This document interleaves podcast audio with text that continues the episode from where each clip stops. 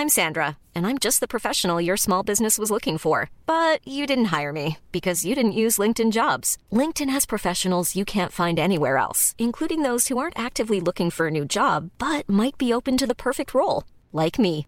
In a given month, over 70% of LinkedIn users don't visit other leading job sites. So if you're not looking on LinkedIn, you'll miss out on great candidates like Sandra. Start hiring professionals like a professional. Post your free job on linkedin.com/people today.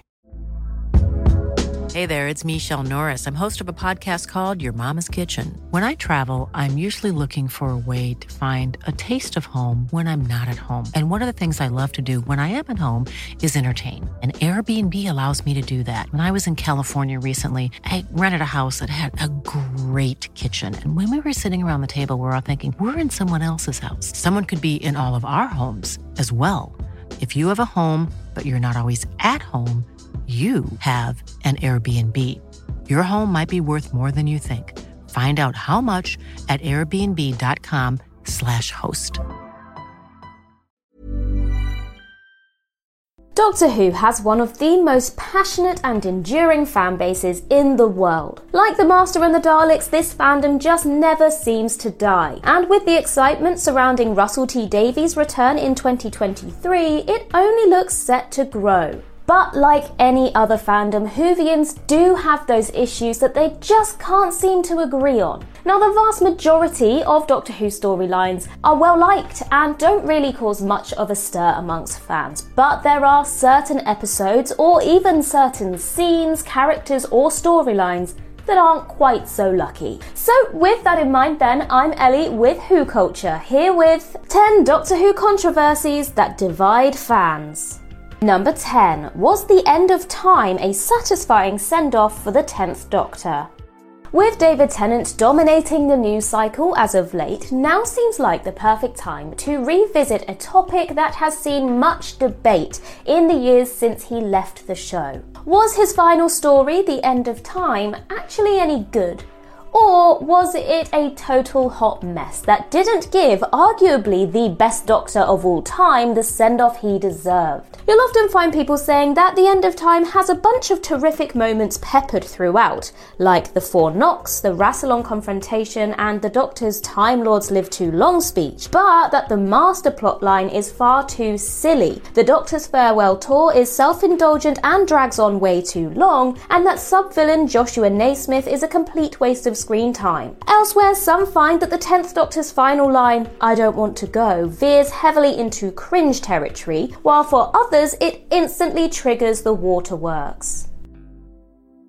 In general, it's the story's emotional beats that people praise the most, from the Doctor's realization that Wilf is trapped in the radiation booth to Geoffrey Noble lending the Doctor some money for a lottery ticket. Thanks to Bernard Cribbins and David Tennant's incredible performances, there's a massive beating heart, or hearts, at the centre of the end of time that does paper over some of the cracks. But coming off the Waters of Mars thrilling, complex storyline, it's hard not to wish that Ten's conclusion was a bit more engaging in the narrative department. Now, for me personally, I think I have to agree that the storyline element of that episode wasn't the strongest. It's not a storyline that sticks in my mind that I can always remember.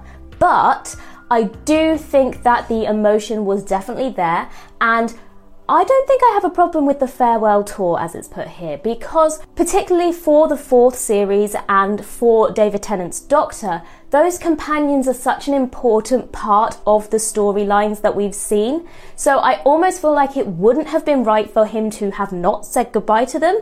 I do think that there is one character in that lineup of farewells that just wasn't quite right, it seemed a little out of place, which was the great granddaughter of Joan Redfern. Number 9. Could the Fifth Doctor have saved Adric?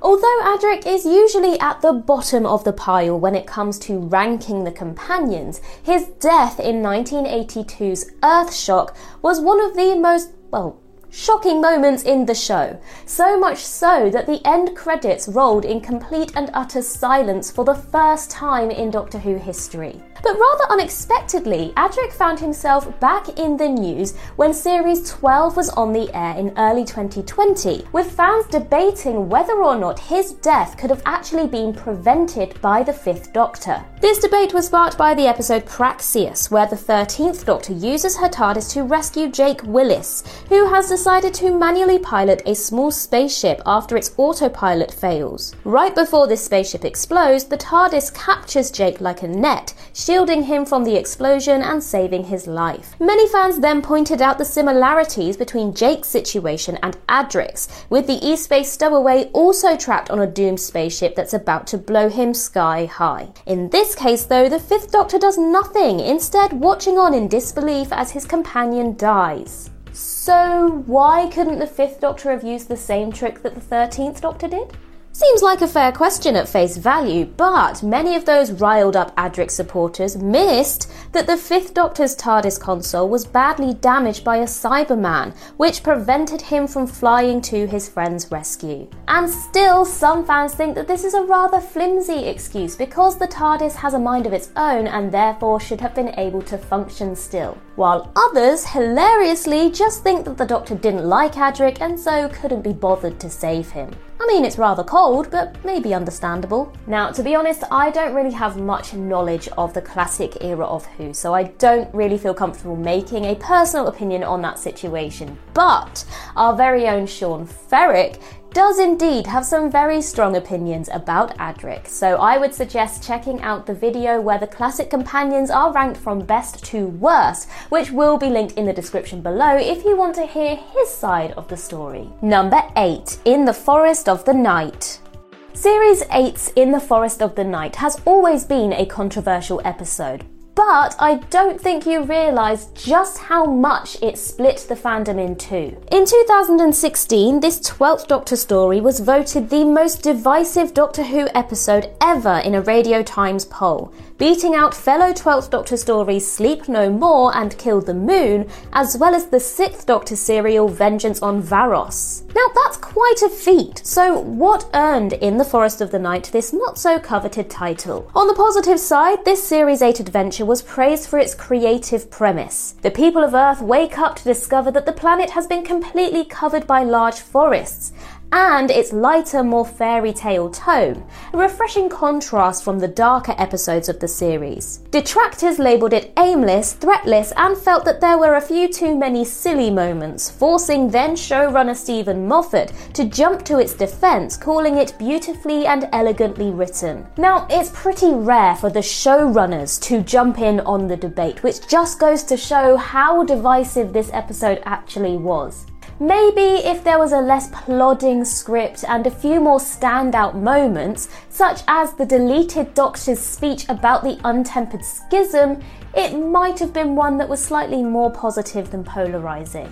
Now, this episode isn't particularly memorable for me personally, but I do remember Series 8 feeling quite dark in tone, and so it was quite refreshing to just have this episode of lighter tones to it. But I do think that you're always going to have that divide where there are some fans who really like the darker, more intricate episodes, and some fans who just want to watch them stand alone and forget about it after it's finished. And so you're always going to have that divide, so it's very important to find that balance in the middle, which I think this episode was aiming to try and do. Number 7. The Sacha Dhawan Master ignores Missy's redemption arc. Though few people actually expected Missy slash the Master to be gone for good after soaking up a laser screwdriver blast in the Series 10 finale, it was nonetheless a surprise when the character returned in Series 12's Spyfall.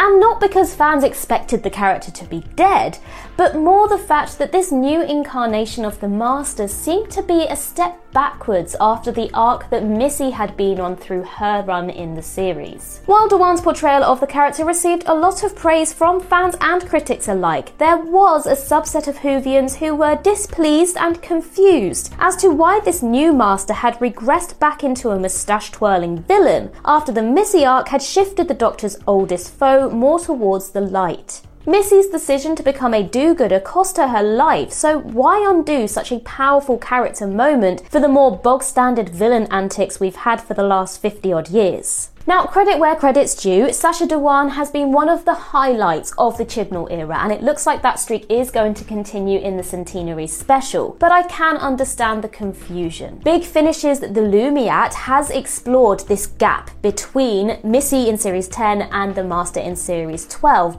but there are a lot of fans who don't have access to the Big Finish audio dramas, and so it probably would have been better if they'd explored this in the actual TV series so that that confusion could have been cleared up. Now, I have just done a little bit of research into the Lumiat, and the premise does sound very, very interesting, where Missy has her own version of the Valeyard. So, whereas the Doctor has this version of themselves that's pure evil, Missy has the Lumiat, which is pure good, which I think is extremely interesting. But, like I said, if you don't have access to Big Finish, then that is going to be very confusing to the audience. Number six, are the Daleks overused?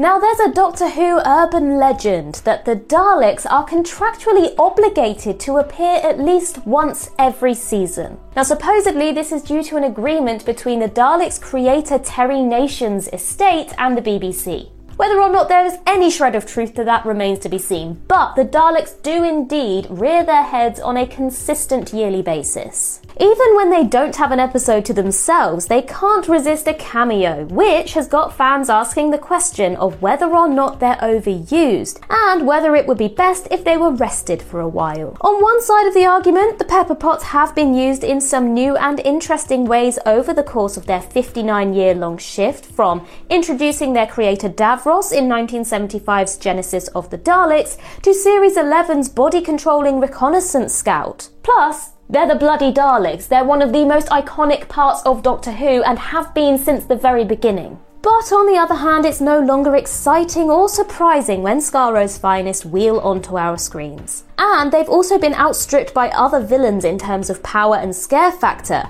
bringing their status as the Doctor's greatest enemy into question. Personally, I don't think they're overused. Maybe a little bit at the beginning during kind of series 1 to 4 slightly, maybe a little bit. They seem to be the big bad at the series finale pretty much every season.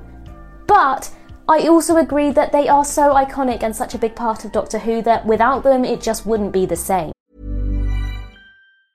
A lot can happen in the next three years. Like a chatbot may be your new best friend. But what won't change? Needing health insurance. United Healthcare Tri Term Medical Plans are available for these changing times Underwritten by Golden Rule Insurance Company, they offer budget-friendly, flexible coverage for people who are in between jobs or missed open enrollment. The plans last nearly three years in some states, with access to a nationwide network of doctors and hospitals. So for whatever tomorrow brings, United Healthcare Tri-Term Medical Plans may be for you. Learn more at uh1.com. Hiring for your small business? If you're not looking for professionals on LinkedIn, you're looking in the wrong place. That's like looking for your car keys in a fish tank.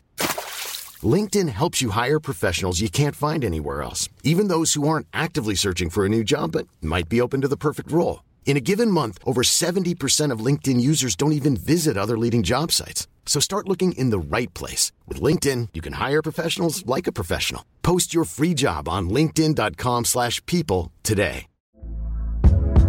Hey there, it's Michele Norris. I'm host of a podcast called Your Mama's Kitchen. When I travel, I'm usually looking for a way to find a taste of home when I'm not at home. And one of the things I love to do when I am at home is entertain. And Airbnb allows me to do that. When I was in California recently, I rented a house that had a great kitchen. And when we were sitting around the table, we we're all thinking, we're in someone else's house. Someone could be in all of our homes as well. If you have a home, but you're not always at home, you have an Airbnb. Your home might be worth more than you think. Find out how much at airbnb.com/slash host. Number five, The Sixth Doctor. As many polls and rankings will demonstrate, Colin Baker's Sixth Doctor is one of the least popular incarnations in the show. Digital Spy and Radio Times have both got him at the bottom of their fan voted lists, and even some of our own rankings do the same. And it's a similar story with episode polls too, with Baker's debut serial, The Twin Dilemma, being voted televised Who's worst outing not once, not twice, but three separate times by Doctor Who magazine readers. With hardcore Whovians, though, it's a slightly different story. Sure, it's not like he suddenly shoots to the top of people's lists, but there's no question that love for Baker's Doctor has increased in recent times, thanks to his successful run of big finish audio dramas. Indeed, many will agree that the Sixth Doctor works far better on audio, which is something that our very own Tom Howson noted in 2020, stating, Big Finish enhances the Sixth Doctor. Colin's incarnation is simply a joy, and it's understandable why you'd wish to travel with him. Colin Baker even got to do an audio story that was written by the king of modern Who, Russell T Davies, which instantly upped his Doctor's cool factor. But all this is to say is that your opinion of the Sixth Doctor is widely dependent on whether or not you are an audio listener. His TV era was categorized by its brash tone, violent content, and frequent behind the scenes drama, and it was this ill fated mid 80s run that doomed him to the bottom of those fan polls likely for a good long while. However, he is much more likable over at Big Finish, making his entire era a tale of two halves and one of the most divisive runs a Doctor has ever had. Now, again, I'm not particularly knowledgeable of the classic era of Who, so I don't have a strong opinion either way of the Sixth Doctor, but I have listened to some of the audio adventures that do include him, particularly the Diary of River Song, and I do think that he sounds very fun and exciting. So I do agree that the audio dramas have worked in his favour. Number four, should the Doctor become romantically entangled with their companions? No hanky panky in the TARDIS was basically an unwritten rule of the classic era of Doctor Who. And according to some accounts, it was actually a firm rule. But regardless as to which version of events is true, the point is clear efforts were made to not have the Doctor be romantically involved with, well, anyone. But all that changed with the 1996 TV movie, where all of a sudden Paul McGann's Eighth Doctor was snogging companion Grace Holloway. Now, granted, this was more of an American take on the character, portraying him as a dashing Hollywood hero rather than the awkward weird uncle of the main series. But even when the show returned to British waters with the 2005 revival, that romantic angle didn't go away. In fact, it actually became more prevalent, with the Ninth Doctor and Rose growing closer and closer throughout their time together before capping off Series 1 with a kiss. Things kicked up a gear when the snogaholic 10th Doctor entered the scene, with he and Rose pretty much becoming an item by the end of Series 2, and even declaring their love for each other, or well, almost in the Doctor's case, on the beach at Bad Wolf Bay. The modern show's decision to make the Doctor a romantic character has been criticised and appreciated in equal measure. To some, the Doctor is an asexual being, which is more or less what we got throughout the entire classic series. To others, giving the Doctor a love interest makes them more relatable and adds an interesting dynamic to their relationship with their companions. Either approach can work, which has been demonstrated throughout the decades of the show. It just entirely depends on what the showrunner at the time wants to do with their version of the character. We all know that I love River Song, and I do really love that story arc of River and the Doctor, but I do think that in terms of a romantic relationship for the Doctor, it needs to be very specific. In the case of River Song, this character is kind of 50% the point of her is to be this mysterious, ambiguous love interest of the Doctor, but she isn't a companion that is there all the time. In the case of it being, say, Rose and the Doctor, it was good because it was new. As we've said, it hadn't been done before, and so it was a new approach to the Doctor Who story. But it then became a little bit repetitive as the series went on when you still got Martha then pining after the doctor, and even now you've still got, you know, you have Yaz and things like that. So I think that if it's a specific character whose purpose is to be this ambiguous love interest, it works. Because I'm always going to defend River Song. But if it becomes too much of the main drive of the story, it takes away from what Doctor Who is actually about, which is about adventure and friendship, more than anything else. Number three, Clara Who and Hellbent.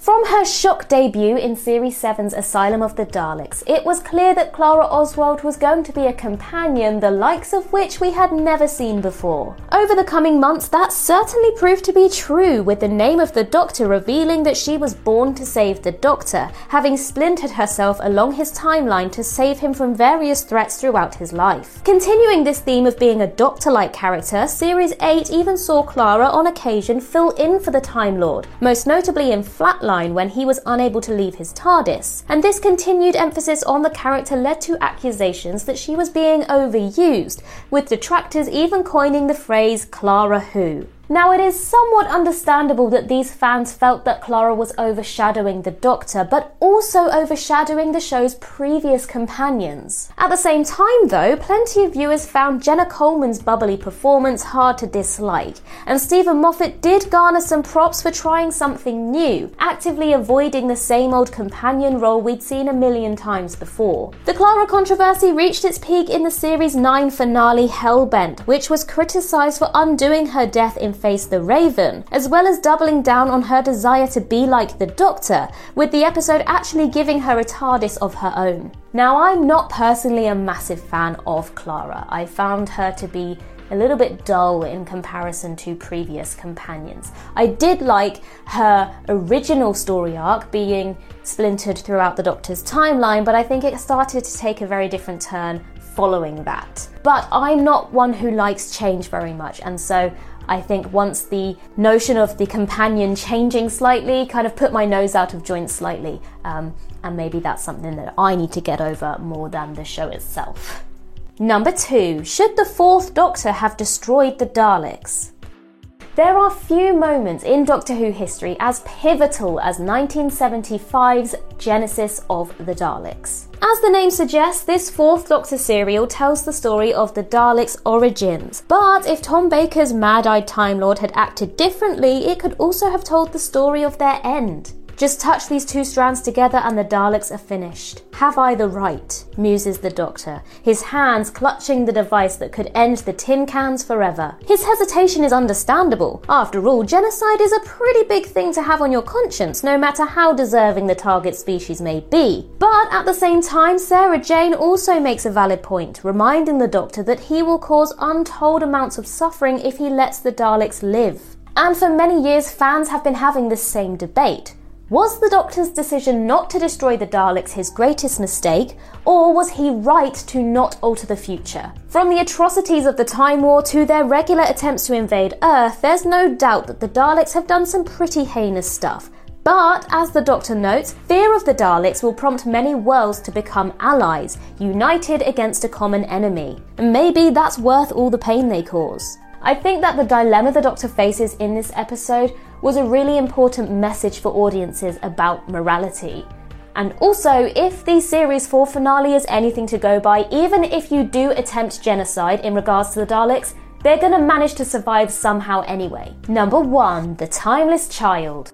It's tough to think of a more controversial moment in Doctor Who history than the law shattering revelations in the Series 12 finale, The Timeless Children. This episode told us that the Doctor isn't actually a Time Lord but a mysterious being from another universe, one with the power to regenerate infinitely. The DNA from this timeless child gave the Time Lords their ability to regenerate, meaning that the Doctor is the chosen one, a god, the foundation of Time Lord society. This reveal sent shockwaves through Who fandom, with many feeling that it was unnecessary, convoluted, and even disrespectful to the show's pre established history. What was the point in Eleven's new regeneration cycle in the time of the Doctor? Do River's own regeneration powers even make sense now? To some, it was even boring and inconsequential. What, the Doctor can regenerate infinitely.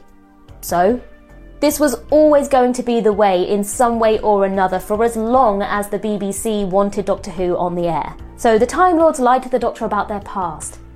And the Doctor has never got on with the Time Lords. That's part of the reason why they ran away in the first place. While discourse on the timeless child skews largely negative, there are those who appreciate how it opens up opportunities to explore the Doctor's past. There's also Jo Martin's Fugitive Doctor, an important piece of the timeless child puzzle throughout Series 12, who received a lot of praise for her commanding presence. All in all, the timeless child is still one of the most debated topics in Doctor Who's various online communities to this day. Chris Chibnall certainly took a bold swing here, but considering all the controversy, perhaps Doctor Who was a question best left unanswered. Now, at first, I'll be honest, I was very, very, very confused by the Timeless Child story arc. I didn't understand it, and I was one of those people that felt that it was disrespecting the previous 50 years, 60 years. But I do think that there is potential for it so long as we are given some more explanations. As long as those unanswered questions and those loose ends are tied, I think it has the potential to be a really, really interesting storyline and a really good avenue for the show to go down, so long as it's explored fully and not left ambiguous. Even on a budget, quality is non negotiable. That's why Quince is the place to score high end essentials at 50 to 80% less than similar brands. Get your hands on buttery soft cashmere sweaters from just 60 bucks, Italian leather jackets, and so much more. And the best part about Quince, they exclusively partner with factories committed to safe, ethical, and responsible manufacturing. Elevate your style without the elevated price tag with Quince. Go to quince.com slash upgrade for free shipping and 365-day returns. Hi, I'm Daniel, founder of Pretty Litter. Did you know cats tend to hide symptoms of sickness and pain? I learned this the hard way after losing my cat, Gingy. So I created Pretty Litter, a health monitoring litter that helps detect early signs of illness by changing colors, saving you money and potentially your cat's life. Pretty Litter is veterinarian developed, and it's the easiest way to keep tabs on your fur baby's health right at home. Go to prettylitter.com and use code ACAST for 20% off your first order and a free cat toy. Terms and conditions apply. See site for details. Even when we're on a budget, we still deserve nice things. Quince is a place to scoop up stunning high end goods for 50 to 80% less than similar brands. They have buttery soft cashmere sweaters starting at $50, luxurious Italian leather bags, and so much more. Plus, Quince only works with factories that use safe, ethical, and responsible manufacturing. Get the high-end goods you'll love without the high price tag with Quince. Go to quince.com slash style for free shipping and 365-day returns.